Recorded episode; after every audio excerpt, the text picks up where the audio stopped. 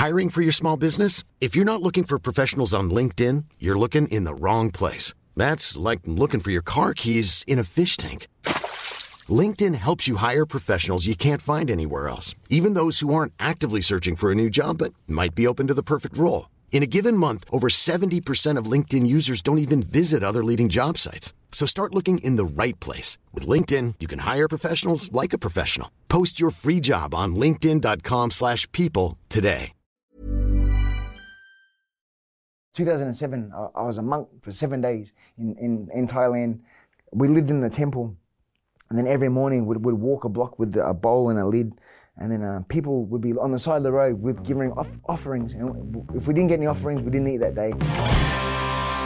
G'day, ladies and gentlemen. Welcome to the Butterfield Effect. My name's Isaac Butterfield, and we are back, ladies and gentlemen, for 2020, the biggest year in podcasting history. I reckon, probably. Who knows? I reckon. Why not? Ladies and gentlemen, this is the biggest podcast in Australia right now. If you're not a part of it, if you haven't subscribed, wake up to yourself. If you haven't head over to bloody iTunes and Spotify, go and check it out there. Subscribe, like, do whatever you've got to do. Give it a rating because we've got a five star rating because it's the best podcast in Australia. And today is no exception. For our first podcast of the year, ladies and gentlemen, we are chatting to an absolute legend of Australian sport, the Muay Thai god himself, forged from the very steel that grows in the ground. In Thailand, I don't know, but he's an absolute legend, a very, very nice guy. The guy that just defeated Anthony the Man Mundine in the ring for his final fight, and now upon retirement, he has stepped up the game and come to the biggest moment of his life this podcast. Ladies and gentlemen, please make welcome in my best boxing announcer's voice, John Wayne Parr. I need a um, visa to get into the States. I booked Joe, everyone was done. Oh, really? We're gonna go January 6th, uh, January 10. Fucking new beauty. And then uh, I need a visa to get into America. Oh. And then uh, first available appointment wasn't until February 6th. And I had, had to do the old, ah, I'm so sorry, Joe, can we please defer? And then um, then we're going to go February, and then my boy got a fight uh, one FC. Oh, beautiful, So yeah. now he's fighting uh, 28th of February, so now I've got to postpone to March. It's like, ah. Yeah, fuck. Yeah. What's the process like booking with Joe? Is it is it like a fuck around or is it because he's got them Yeah, like, yeah. amazing he, people on he it? Just make sure you give us a heads up first, and so we're going to make sure we don't go. So I'm pretty busy, but um, we'll, we'll put you in. How good's that? Yeah, he's- That's so good, he's man. so good. That's so good. Because I've been um, pestering for a year Yeah. because of the 99 wins. Yes. Like, when I get 100, can I come on? He's like, yeah, of course. And then I had one in Budapest and then didn't go my, oh, I should have won, but didn't go my way. And the next day he's like, so uh, when are we doing the podcast? Uh, unfortunately, I got fucking Yeah. rorted. Who cares? Just come anyway. Yeah, yeah, yeah. Ah, I want to sort of save it so it's special. And then I had the next one and fucking got ripped again. He's Yeah. like, when, when do it? It's like, ah. And then um, after I retired, and he shared that photo too. Next Yeah, day, yeah. The next day he shared the post, and then um, I hit him up. Hey, now that I'm done, you know, come back on and celebrate the career. I said, fucking oath, yeah, let's do it.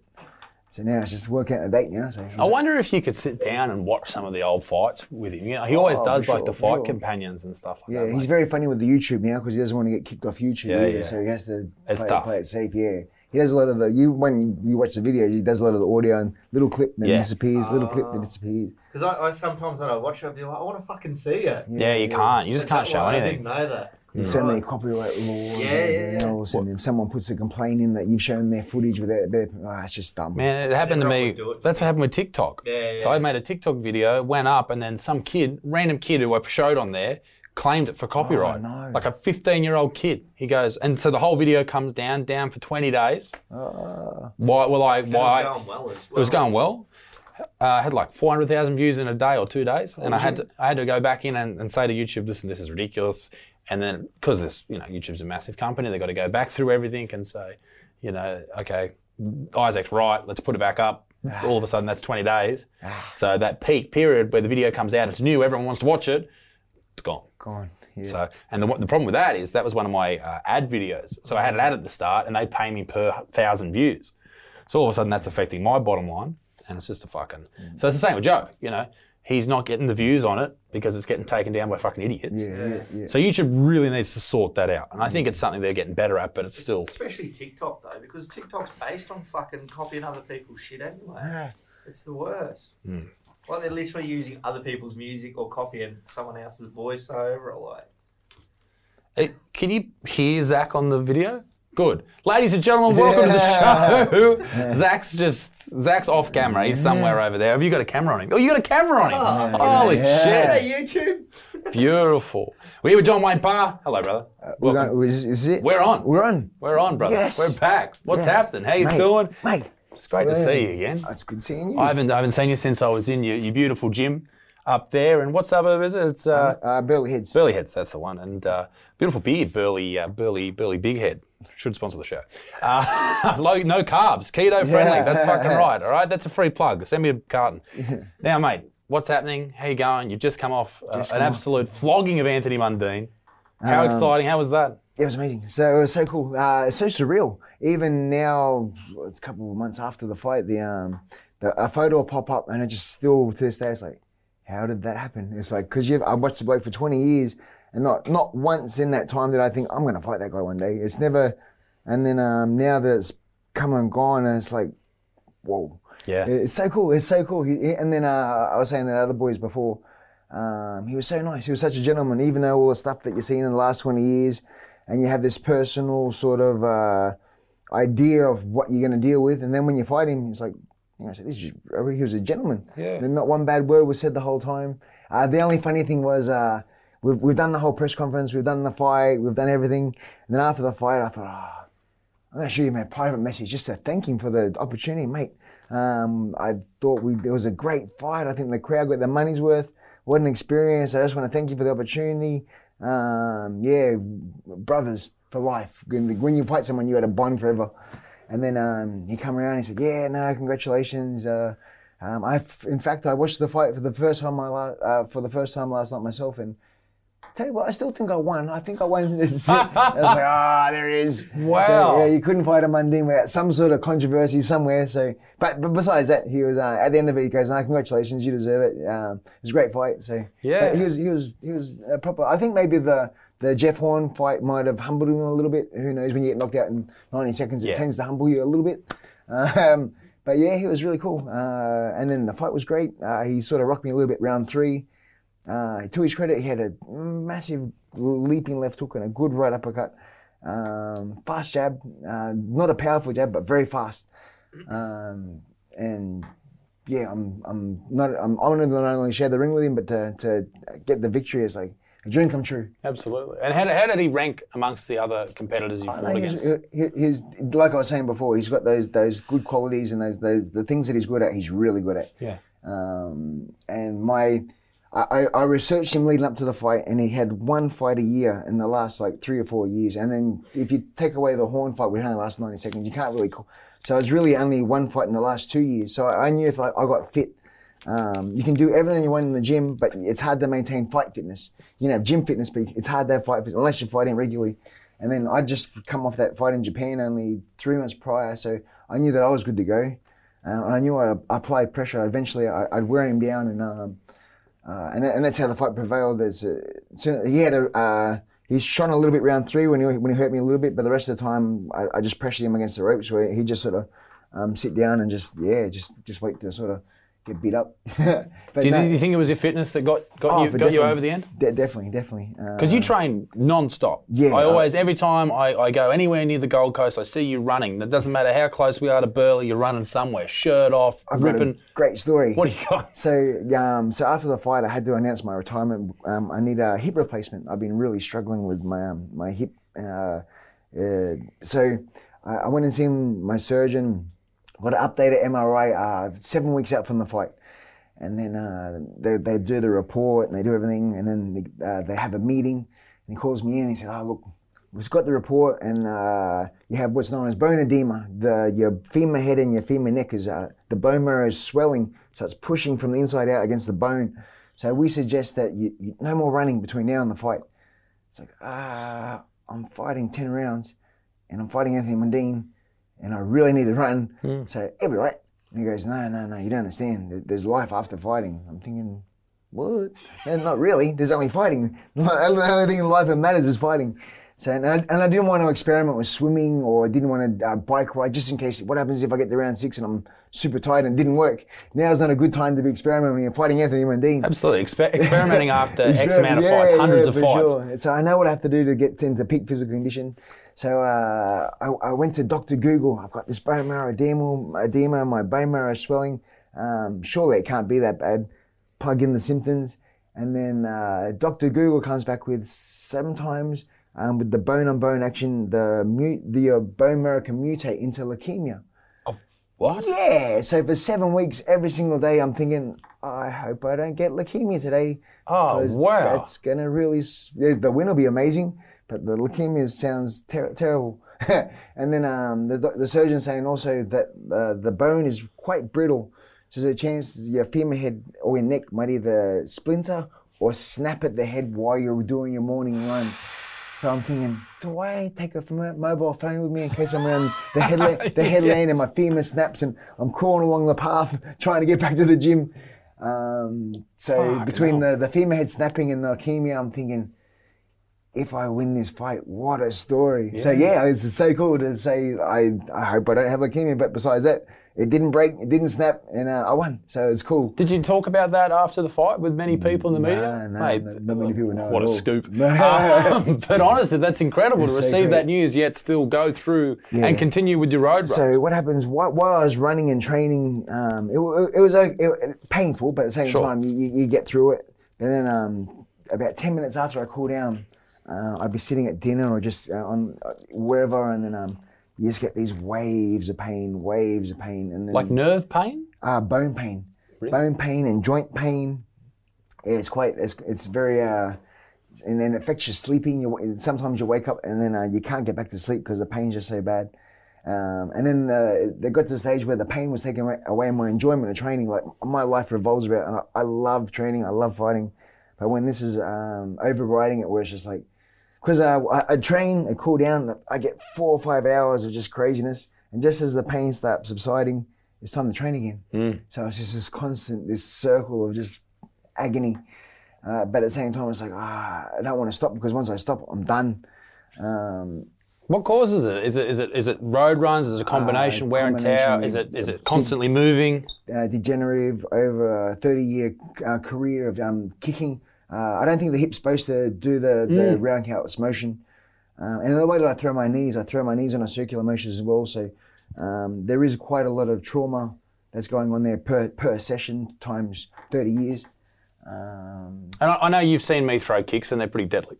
But the, the, the, when you do throw a kick, it is it, sometimes if you haven't warmed up, it's quite painful. Or at the very least, in the hip, at the very least, if you haven't warmed up, you can't kick as high or with as much power. So you would think that it does cause a lot of issues in that hip region. and plus the the jarring, I'm, I'm guessing as well, because we got that circle motion, so it's got that constant turning, turning, turning, and then with the jar as well, of making contact.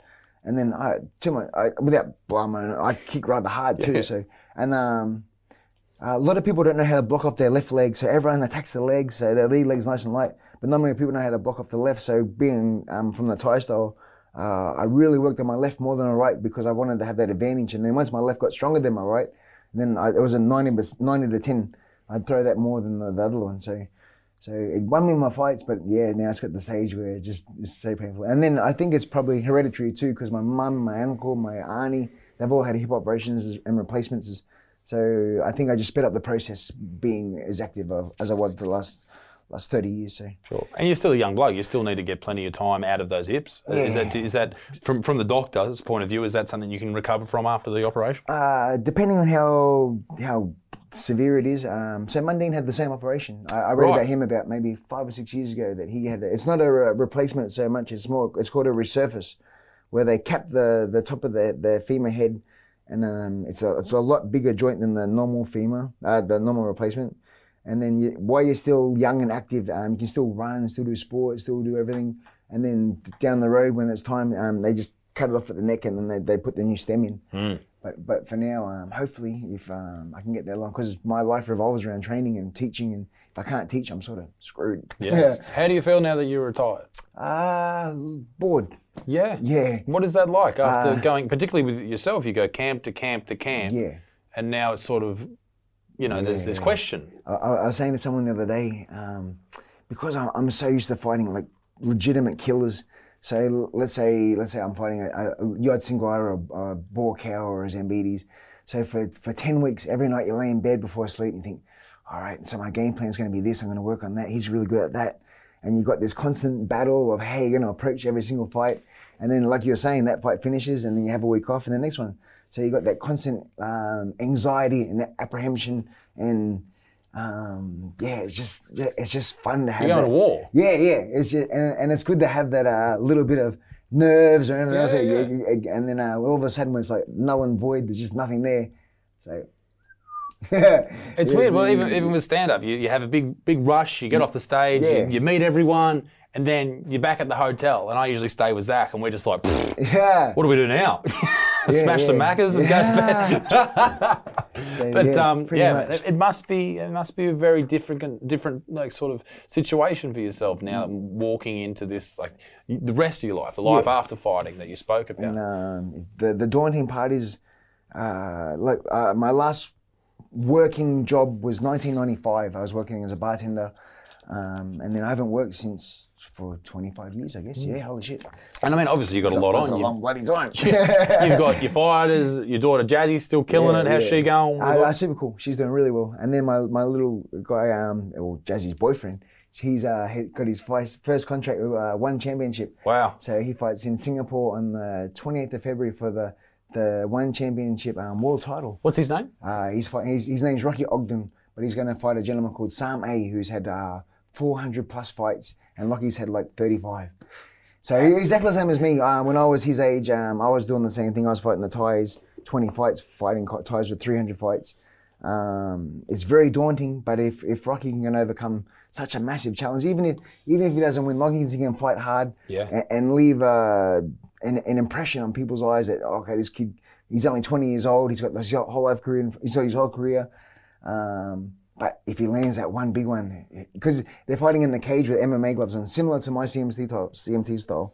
So, um, and Rocky punches hard too. So with those little gloves, if he can land, you know, he can shock the world. It's Yeah, well, that's the thing about it's gonna any sport with, especially what six ounce gloves, four Ah, ounce gloves. ounce. You know, you, you can hit anyone, and it can change the course of your career. Yes, and I mean, what's it like? What's it like walking into uh, a cage, a ring, with someone who is a warrior who's fought 300 fights, and they are at the same age level as you, and you look at them and you go, "This guy is a, a legit killer.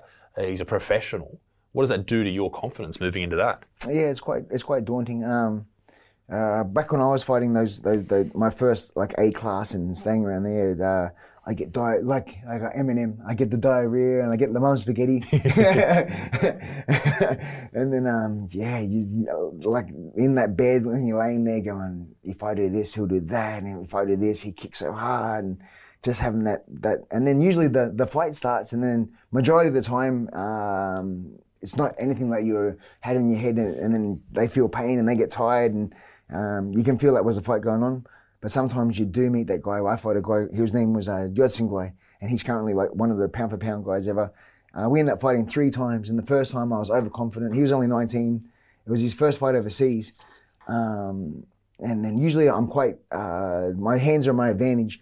So I thought I'd just give him the old one twos. So it was the first time I, I, I'd throw, four punches, and he'd go slip, slip, under, and he'd come back and hit me with an elbow that was that was surely a fluke. So I'm standing there going, that sucks. Um, I try again, and then miss, miss, miss, boom again, and then um, the first time we fought, he he faked a front kick, so I went to I push it out of the way, and he came over the top and hit me in the head um, with a perfect neck kick, and then uh, dropped me for an eight count.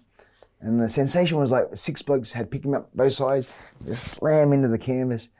And um, as I'm laying there watching the lights do this, it's like, what the hell was that? And then um, ended up finishing the fight, went the full five rounds. But uh, it wasn't until I watched the replay that uh, I noticed how I fought and my after fight speech. I didn't remember saying my after fight speech. I was like, hearing words for the first time, going, why would I say that for?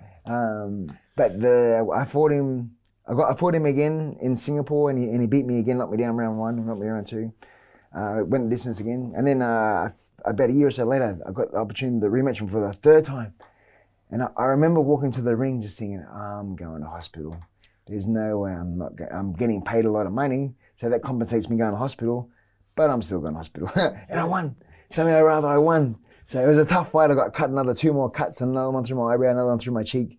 But um, from the, the smallest of margins, I, I, I faced my adversity and then got the win. So it made it a little more better just knowing that not only the win, but I, I faced my fears and even as much as I didn't want to do it, I forced myself to do it. And then to, to come out on top, it was like, you can you can achieve what you set your mind to sometimes. It must be a crazy experience, like walking into a fight knowing that you're going to end up in hospital. Yeah. Like when I was playing footy, it was like, oh, geez, I hope I don't get hurt. I hope I don't get in a fight. I hope I don't break something or get cut or whatever. Yep. Going into a fight, you know that's going to happen I know. without a doubt. Without a doubt. How do you mentally Even prepare? when you even when you win. Even when you win, yeah, Even you're you still win. battered, bruised. You can't see the next day. Like, what, what? How do you prepare yourself for that? Is it just time doing it over and over again? Uh, it, yeah, it's, it's it's definitely experience um, and money. If it's good money, it's like oh well, I'm I'm willing to go to hospital or get stitched up or or whatever I have to do to know that my family is going to be we've got enough money for rent for the next couple of months, or we've got food on the table, or we can live comfortably for the next few months. Um, I'm willing to put myself through whatever just so we can live nice. What, what made you do it in the start? You're, thir- you, you, you're 13 fights in and you go over to Thailand. Yeah, And there's no money. no money. But did you see that as an opportunity for yourself to go, okay, this is how I create this future house for my future family, the ones I don't even know yet. You know, this is the way I have a job. Yes. Um, at 19, the opportunity ar- ar- arose, and I, I never went in there with the expectations of being rich, but I just wanted to have the opportunity to, to be somebody. Um, I wanted to be famous. I wanted to, I wanted people to look at me going, he's a good fighter. Um, and and I've said this multiple times, and people will probably hear me saying, but uh, to we only have that this time frame to be on this planet.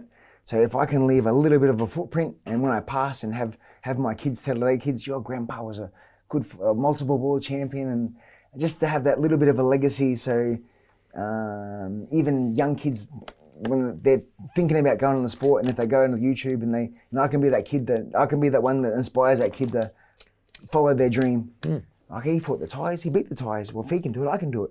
A lot of people, when you talk about, okay, I want to be famous or I want to have a legacy, the people, a lot of people in the in the public spotlight go, they never they never touch on that. They never go, oh yeah, that's what I want to do. But you know, that's that's a lot of the drive for a lot of people. They want to be remembered. Yeah, and I don't sure. think there's anything wrong with that. I think that's a that's a real motivating factor for a lot of people who are successful. Yeah. What do you think about the rise of combat sports? Because over the last you know, let's say 20 years, it has just gone from strength to strength. Yes. I mean, obviously with the UFC, ONE FC, uh, Bellator, you know, the big names, and still boxing with Tyson Fury, these type of guys, it just seems to be taking over.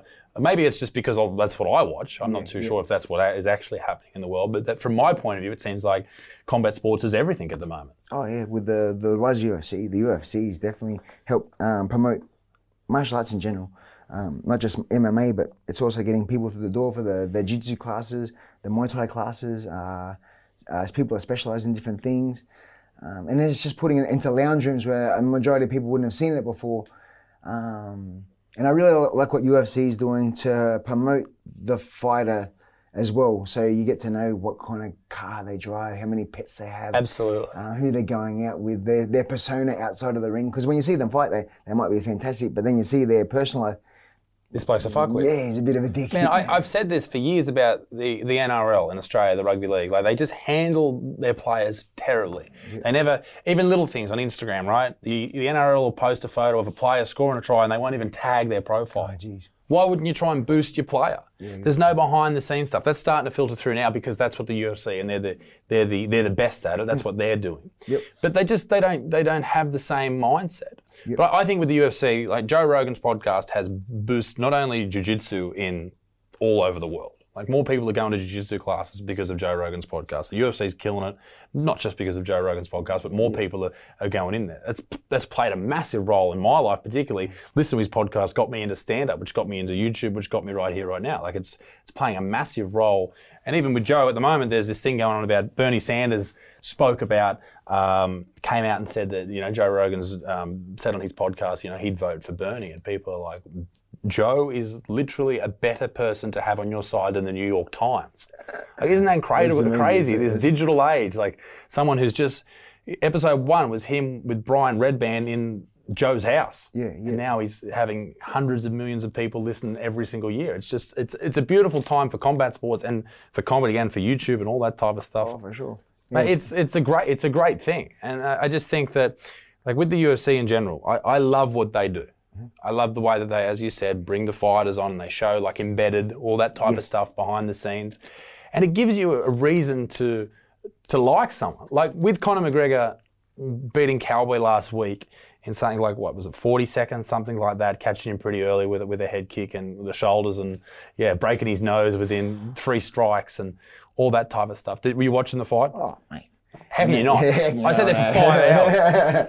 I sat there with my old man. Watch. He was. He's not a UFC. You know, he doesn't follow the sport or anything like that. And he's, he's who's all these other people? I'm here to see McGregor and this cowboy fella, and it's over in 40 seconds. He loved it, but he couldn't believe that it was all over in 40 seconds. But that's the sport. Yeah, You never know what's going to happen. and then um, to Cowboy to come into the to the fight with so many records, and then for Conor to be the one that kick him. It's Yeah. like, whoa, I did not see that coming. And that's what he wanted. He was mm. thinking about that the whole time. You know, I, I caught I caught Cowboy at his own game. Because that's what I was terrified of. I, I, was, I was before the fight. I'm a massive Conor McGregor fan. I got all these bloody memorabilia and T-shirts and shit.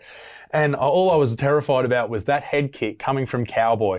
And I was just like, I can just see McGregor laying on the canvas. I was like, I can't deal with that. I, I mean, I didn't even go to the pub to watch it. I had to watch it. I bought it at home. All right, I didn't even, I didn't even illegally stream it. I bought the fucking pay per view because I knew he was getting a cut. And I watched it freaking out, just like, oh fuck, I can't, I can't see it. But madness. It was awesome. It was so cool. And then um, uh, the rest of the day, I was I was with my wife, and then um, even I was looking at her, going, I think we witnessed something very special today, because that that was crazy. That was I was buzzing all day, um, and I, I like Cowboy too. And just to see him go down, it's like sucks for Cowboy, but that was special. It was the resurgence of McGregor. He had to win. Yeah. If he loses that, what does he do? He can't call someone out. And then we were talking about Tony Robinson, Tony Robs, Robinson, the, the entrepreneur gentleman in Yeah, the cage yeah. with him as well. And then um, Angie's going, who contacted who? I wonder.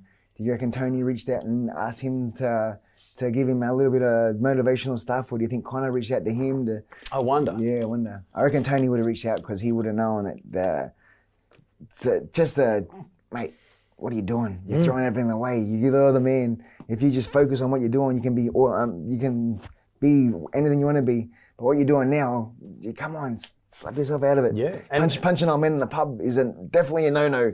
But you're in, he's in a bad mindset. He's got that mindset of like he's not in a camp at the moment, so he's off at the pub doing whatever, you know, fucking around. He was saying after the fight that, you know, instead of turning up for practice at three o'clock, he was going, "Hey, everyone get to the gym in 30 minutes. I want everyone there. and We're going to train." Yep. And that's you take away that uh, that control over your life. I think for a lot of people that's necessary to have that rhythm, you know.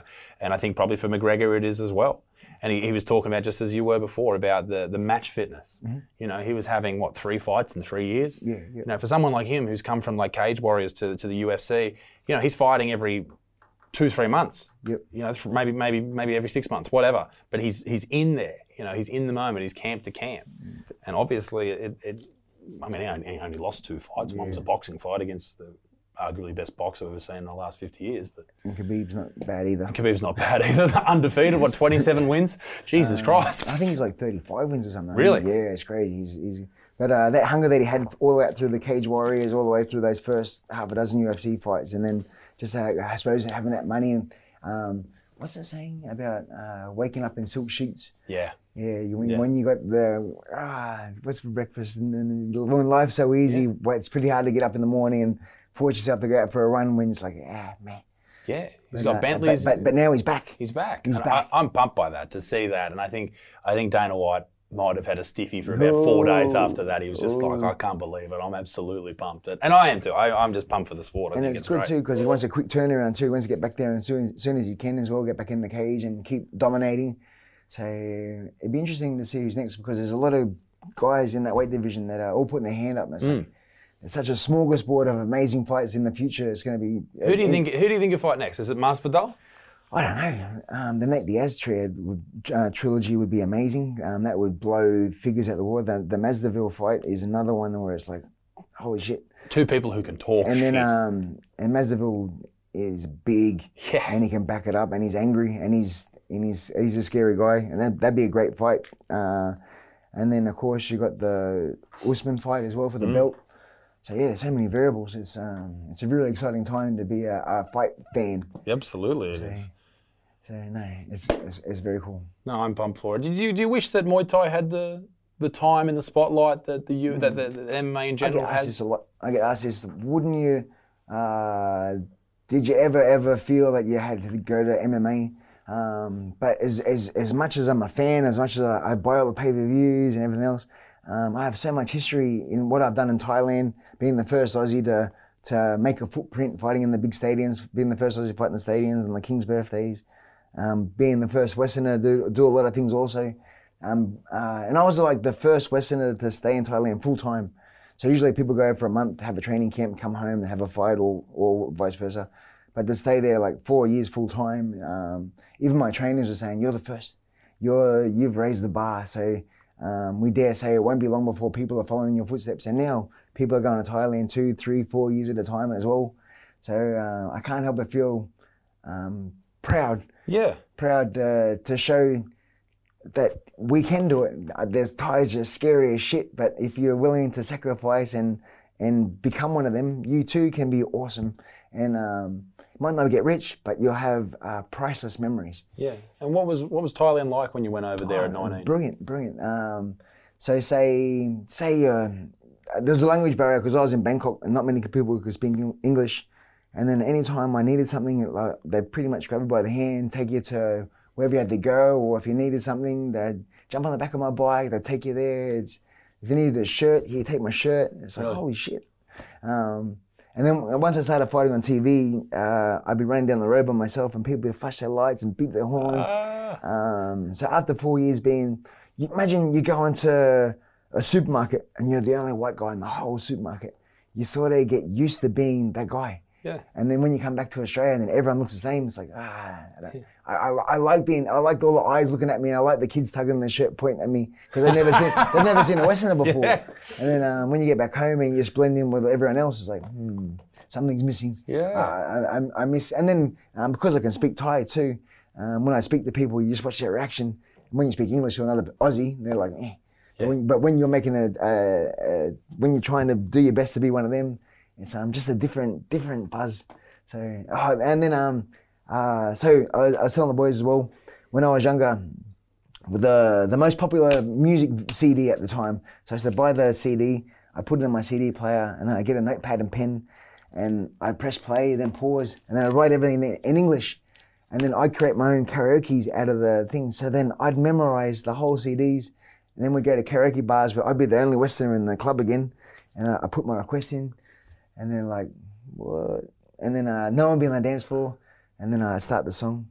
Sing guilty, okay, and then all of a sudden one person will come out, two people. Next minute the dance floor is full, and everyone's dancing away, and I'm singing Thai, and it's like this is fucking crazy. and then the song would finish, and the and the and the guy on the on the you know any more songs, mate? I know the whole album. He's going, can you do any more? Fucking oath can. and then um, yeah, I do like four or five songs in a row, and everyone's like having party and yahooing, and I'm singing some language I have no idea what I'm. Oh, now I know what I'm saying, but back then I was pretty much guessing. But it, it was just so cool to to be um, accepted. Um, you try and you try and and then and they thank you for you might I might not have said everything perfect, but um, because I was having a crack, everyone's like, "Yeah, good, Yeah, they good." give you respect for Yeah, trying, at least trying. having a go. Yeah, and I, So- I guess respect in Thailand is the, the one of the biggest things. Oh yeah, yeah. for- So for they're, those they're, they're, I, I learned very fast that they're the nicest, craziest, best people until you make them mad. Do not make them mad because uh, so when it comes to angry Thais, they don't do this. They they they pick up. They pick up. Hmm. They they they get rather stabby. um, then because they're only little too, so why are they going to fight someone your size for when they can just iron bar you? Hmm. Yeah, and then they, they fight in packs too, so there- there's nothing. Long as they win, yeah, yeah, there's no rules. win at all costs. Yeah, on the on the on Muay Thai and everything else, there's ro- there's there's there's rules and they're very. But um, when it comes to fisticuffs on the street, wow. And so you Yeah, went I've, I've even seen girls. One girl got into a fight and then she had a girl.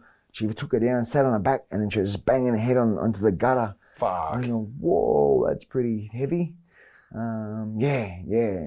You shouldn't be laying there. That happens in Western Sydney quite a bit. I think it's Yeah, I uh, suppose. it's not just in Thailand. So when you went over there, you were sleeping on the floor. You were training every day. Were you working as well, or was it just Nah, live, just off, live off my prize money. right? So um, uh, the camp that I was accepted accepted to in Thailand, uh, the the the superstar of the camp, he picked me up from my old camp, took me to the new camp, and he, and he showed me around the camp and said, "This is where you'll be sleeping." And it, it was a wooden floor, and I, I was side by side next to ten other boxes. And so I thought, oh, I'll go near the wall, so that way I've only got one person to worry about instead of having two people either side of me. So then you only get the one arm or the one leg. It's like, ah, get off. and then um, so we'd we'd sleep on the floor, and then we wake up about oh, 5.30. Um, we'd brush our teeth. We'd, we'd run. We'd train for three hours. Uh, we'd come back. We'd have breakfast, shower, uh, shower breakfast. Uh, you're usually ordered to have a little bit of a kip um, in the afternoon because you've put in such a big effort in the morning. Um, refresh, get recharged for the afternoon session. Then afternoons was about another uh, three and a half, four hours again. Um, and that was sometimes it was six days a week. Sometimes the training would go through these phases where it's like, like seven days, and that was terrible because uh, there's no chance for your body to recover. Um, and you just you, you train Sunday, and then when Monday hits, you're just devastated because you know how sore your body is, and there's no time to recover again. Um, but it was uh, oh, so so where I lived, uh, instead of having a normal toilet, we had a, a porcelain little hole where it had little foot pegs. So, and then I don't know if it's TV. So so you got to squat over the, this hole, and then um, there's no toilet paper. So we had this big basin with a, a plastic scoop in there. So you have to pour water into your hand to wipe your bum. Yep. And then you stand on the basin and you use the the container to, to lather up and then you rinse up and then you wash off and all the water runs out the hole. And then um, for when you brush your teeth, you get the same and you pour the, the, the water into your hand. And then um, so you, and then you're sharing that same plastic container with 10 other people that are all sharing, pooping, brushing their teeth, pooping, brushing, sharing. Brush. It's just like, how and how I didn't get sick at the time. That's, in, that's incredible. it was, it- but that's the- that's at the first it's like, oh my god, how are we gonna? do But then after a couple of weeks, it's just life. It's just, do, yeah. you just what it's just it's just normal. Well, the Romans were doing the sim- similar thing. They would have the, uh, the they would have a seat, and there would be like you know 15 people in all the seats, all having a shit, and you'd be scooping down the same water you're shitting in, dodging the other shits to wipe. Like that is dangerous. And then, and then uh, when it was time to eat, we'd have uh, maybe four or five different dishes in the center, and then you sit on the wooden floor, cross-legged, and then you have your plate on the floor. So you, you lean over your legs, and then um, you instead of me going pa pa pa, I go one one teaspoon at a time, and everyone, everyone gets a plate of rice, and everyone say one teaspoon, one teaspoon, and then it's a community. Yeah, you, you, can't be a pig. You've got to share ev- evenly. Um, so yeah, you you you're, you're living with these guys, you're eating, you're showering, you're training, you, and then they become your brothers. So what happens? So um, let's say if you got a family of four or five kids and you got no money and you, and you, you're just surviving, um, they'll they'll they'll bring one of the little kids to the camp. They'll knock on the gate, and then we'll answer. The, the owner of the camp will open up, and then the, the parents will say, "Oh look, we've got little Johnny here. Um, will you accept him into the camp?" And then the, trainer will look him up and down and feel his little arms and look, mm, all right. So the, the little kid will, the parents will pass him his bag and then the parents, they have a little, see you later. And he might not see his parents for the next 10 years. And he, be, he from that moment forward, he becomes property of the camp. Um, and then every time he fights, he might make 20 bucks. And then he might have to fight three or four times a week until he gets into his later teens where he starts punching with enough power that he's doing damage. But while he's younger, um, you can get away with fighting three, four times. And then uh, if it's a good camp, they'll save the money and then the kid will buy his own um, um, school clothes and books and everything. So he'll give him, he'll pay for his own education. Uh, it's, it's crazy. It's so crazy. And you see these little kids just go from kids to men because they've got no parents. All of a sudden, they're pretty much turned to orphans, and the gym becomes their new family. Um, so the first couple of nights, the kid will just cry and bawl his eyes out because where's my parents? And all of a sudden, it's like, mate, we're your family now. And then, um, yeah, I, I, see, I seen it a few times where the kids just rock up, and then all of a sudden they're just part of the part of the crew. And then, uh, Is there many people you've, you've caught up with going back to Thailand that you knew when they were young kids coming up? Yeah, my last time I was there was um, 2010, so I haven't been back for 10 years. But um, I, yeah, I've, I so many, so many of the kids. Um, fighting is more than just fighting, is because we do it for fun. Um, they do it to survive. They do it to make money. They, they do it so their parents have a little bit of money in the bank, and um, and, and some of them hate it. They, they just despise it. But they only do it because it's a it's a form of income. So it's a it's a very tough gig. But um, as I was saying, the on the negative side, if you're a girl, So if you're a boy, nine times out of ten, you'll be a boxer. For a girl, unfortunately, they have to do the other thing where they have to sell their body to try and same deal. Uh, they'll probably keep half, give half to their parents. Um, so it's, it's much better to be a boy than be a boxer than, than the, the other side. Um, but yeah, definitely, you get educated very fast and we've got it pretty good in Australia. We, we don't, sometimes we don't know how lucky we are that if I, like, life's not going to plan, at least we've got the dole, at least we've got the pension after we retire, we've got this and that. Uh, over there, there's no, there's no plan B. So then you got to rely on parents. If you've got good parents, that'll survive. And then once the parents get old, there's no pension. So then the parents usually move in with the kids, um, and they su- they survive being family. So I think that's what we're lacking in the Western culture. We don't have that same that same tight knit. Um, where all right, you're doing it tough. All right, good luck. Whereas over there, you, we need we need each other. Otherwise, we're all going to perish. So in, in that respect, you, you you see the, the how strong the families are compared to how That culture of sharing. yeah exactly. I was talking to Kurt Fearnley, the uh, Paralympian, Okay, yep. about he crawled the Kokoda Trail a number of years ago, and uh, like a massive feat. I remember it. I It remember it. insane, crazy thing to do. But he said when he was in PNG, he would get, one of the one of the people uh, on his camp gave thongs to some of the, the, the tribes people, and they are so into sharing there that instead of just wearing both thongs, one person would be wearing one thong, another person would be wearing the other thong, and then they swap the next day. Someone else would have the thongs on, one person would have the hat, the next guy would have the hat. Like these these ideas that are something as simple as a pair of thongs is the most exciting thing that these people may have seen in a month. Yeah. Like it's, it's I mean, I, I'm guilty of it uh, a, a lot of the time, and I guess most people are having this idea that you know, oh, woe is me, or this is tough, or we've got to pay the bill, or whatever.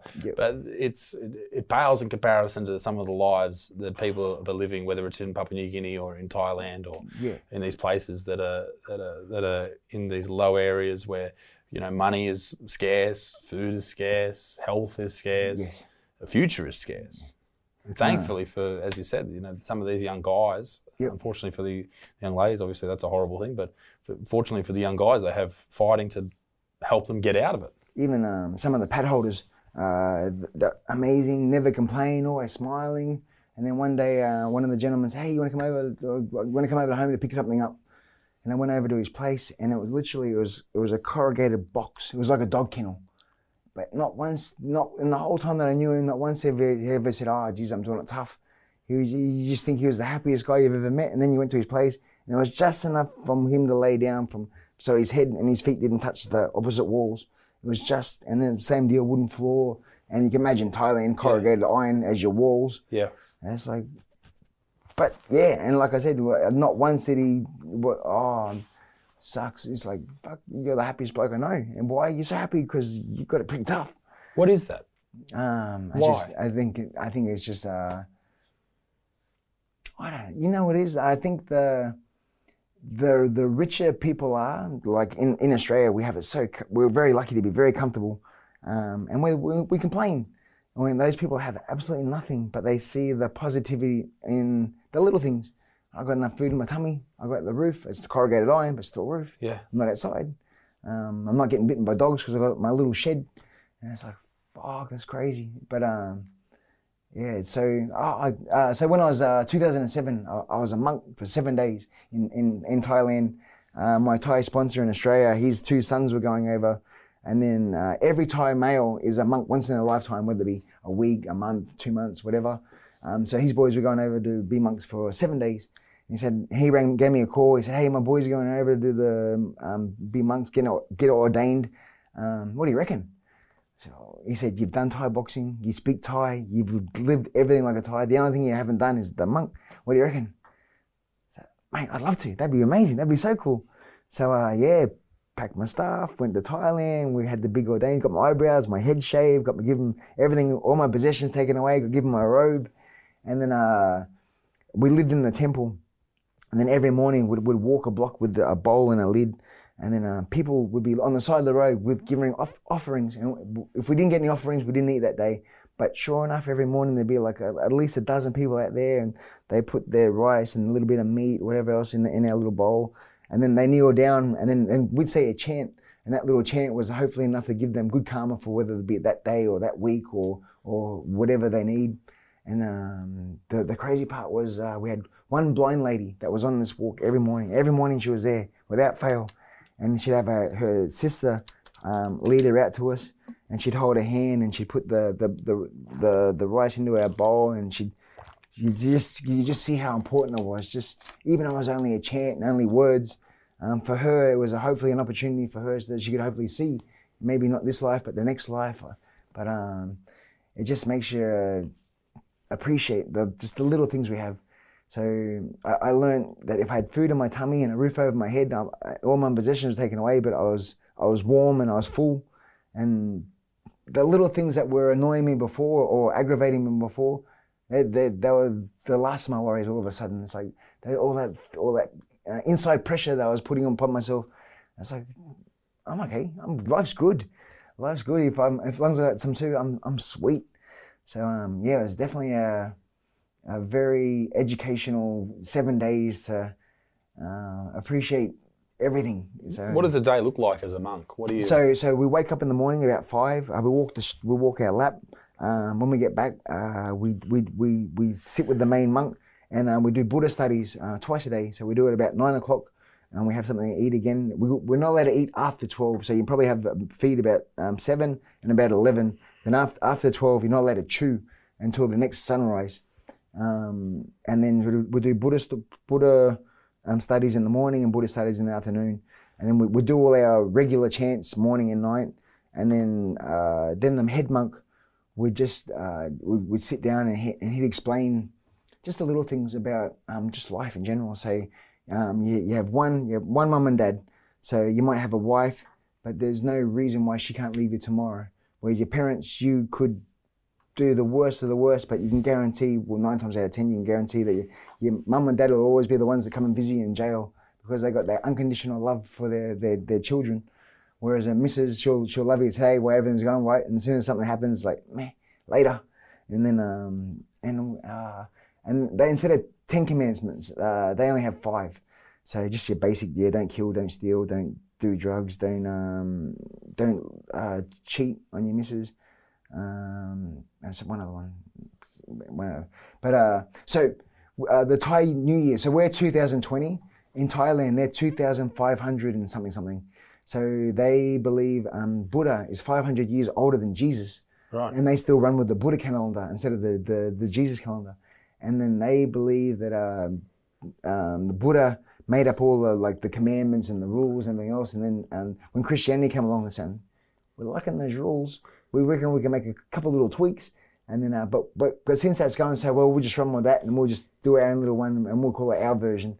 And then, um, uh, yeah, it's, it's just bizarre. It's just how you think you know what's going on, and all of a sudden you got someone saying, "No, no, we've been doing this for 500 years longer than you." Yeah. And it's like, whoa, that's hectic. And then Buddha's a real dude too. He's a real guy. He's not some mythical guy that um, was born from a virgin.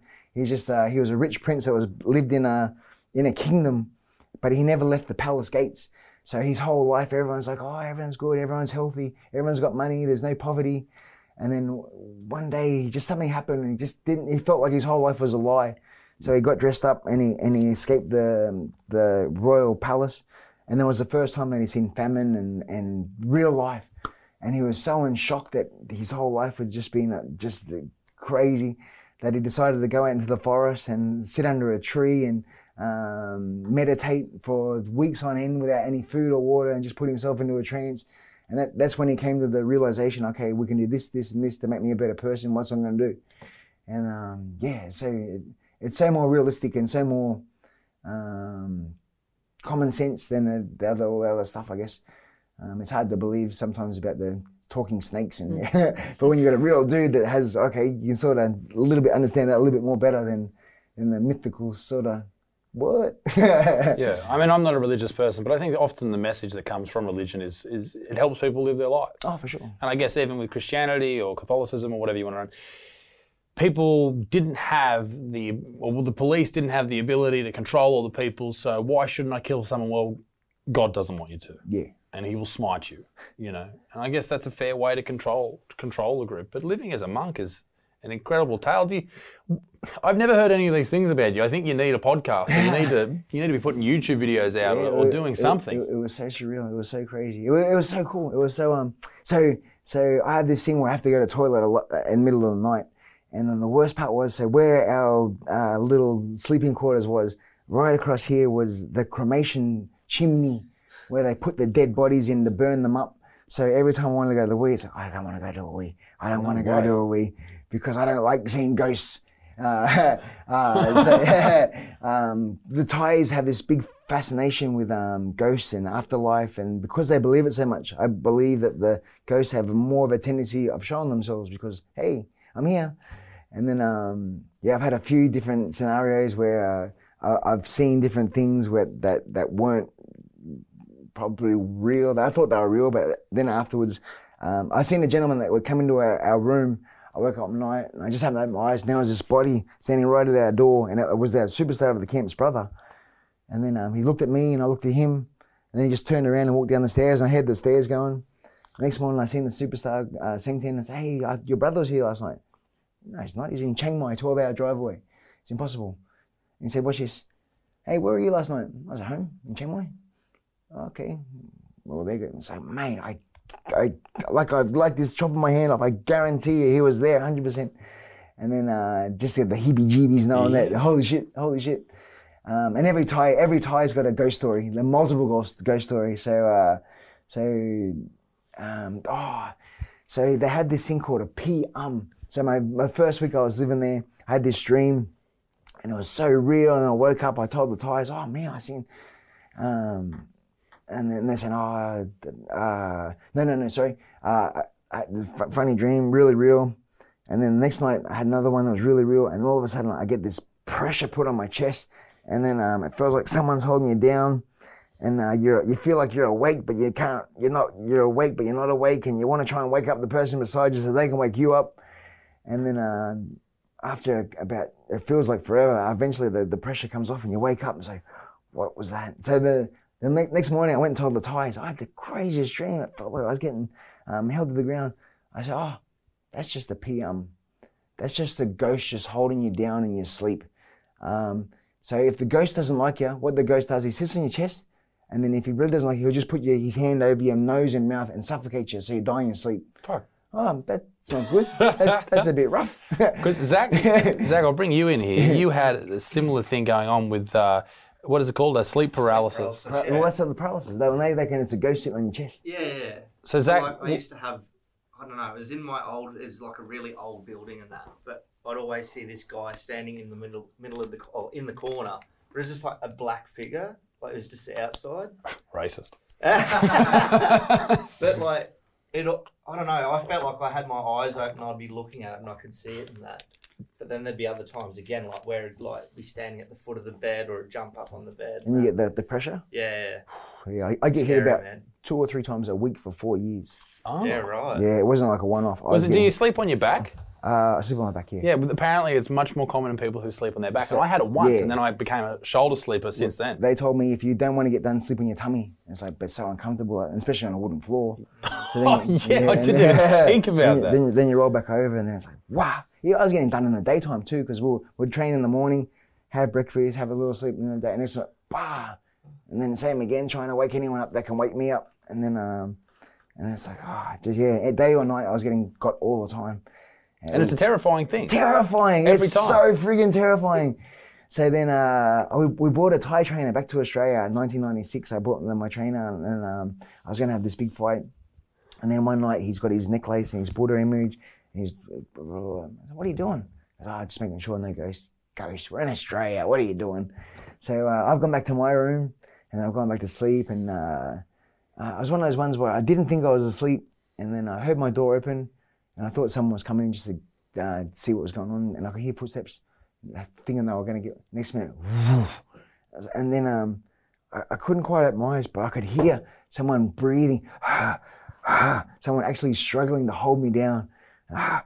And eventually I just got my eye open and there was no one there, but I could still hear the breathing. And then um, eventually I felt the, the weight come off my, and as I got up, Said, yep, I'm done. So I got my blanket, got my pillow, and then I, I slept on the floor of my trainer's room for, uh, I think about two weeks. I was petrified to sleep by myself after that because, uh, yeah, it was it was terrifying, especially because I could hear it too. Yeah. Um, so yeah, so ghost stories are, yeah, it's, it's one of those ones. I, I'm better now. I'm I'm not saying. Actually, I mentioned this in Joe Rogan, and then everyone, um, I got smashed on the social media. Ah, you believe in ghosts? It's like I do now after being held down. So of course I do.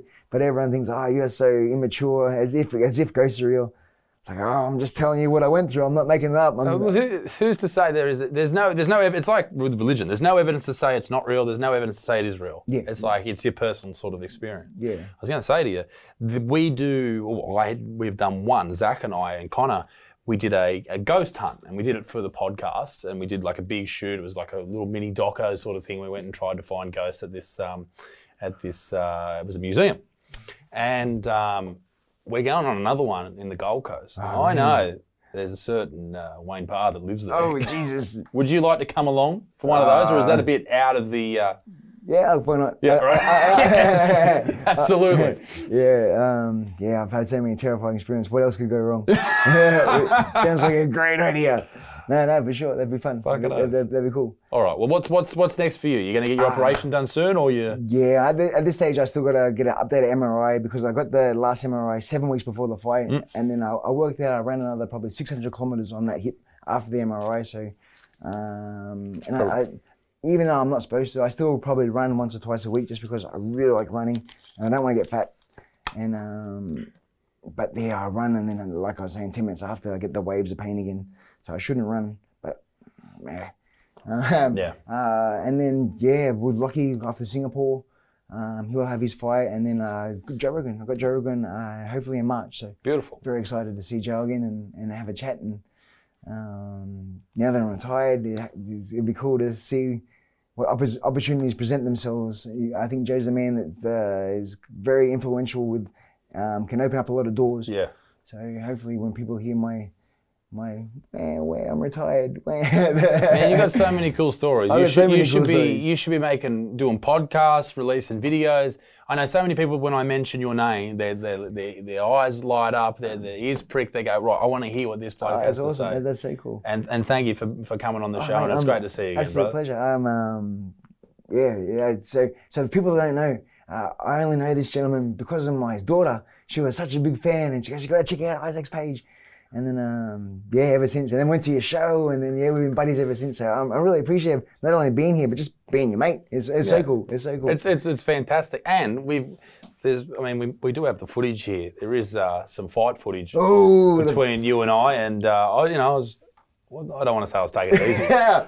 But you're a terrifying man to stand across because you were, and I'll, I'll get Conor to play it now as I'm talking. But Oh, nice. you you slowed it down. You put a uh, the the the what's the song? Bloody um, "Hello Darkness, my own, my own friend," which we can't play on YouTube because, as we were saying before, like with like with Joe Rogan, he can't put anything on YouTube without copyright strikes.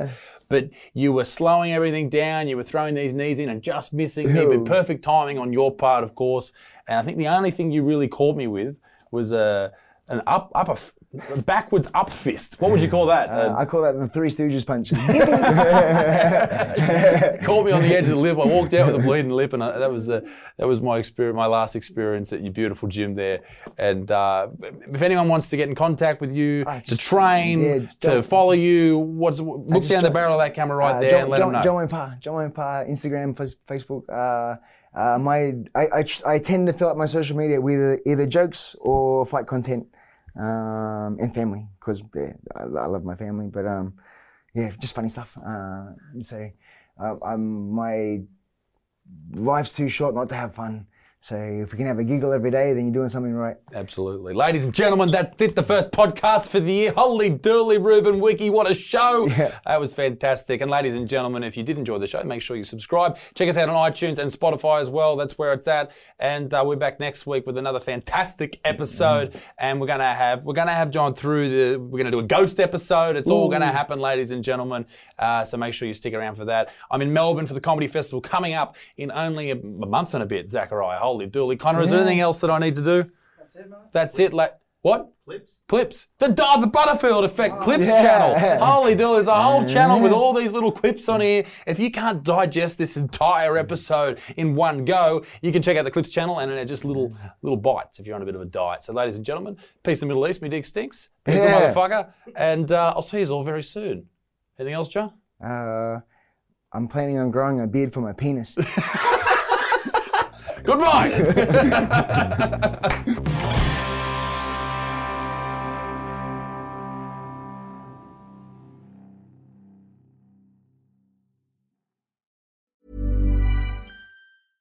Imagine the softest sheets you've ever felt. Now imagine them getting even softer over time. That's what you'll feel with Bowl and Branch's organic cotton sheets. In a recent customer survey, 96% replied that Bowl and Branch sheets get softer with every wash. Start getting your best night's sleep in these sheets that get softer and softer for years to come. Try their sheets with a 30-night guarantee. Plus, get 15% off your first order at bowlandbranch.com. Code BUTTERY. Exclusions apply. See site for details.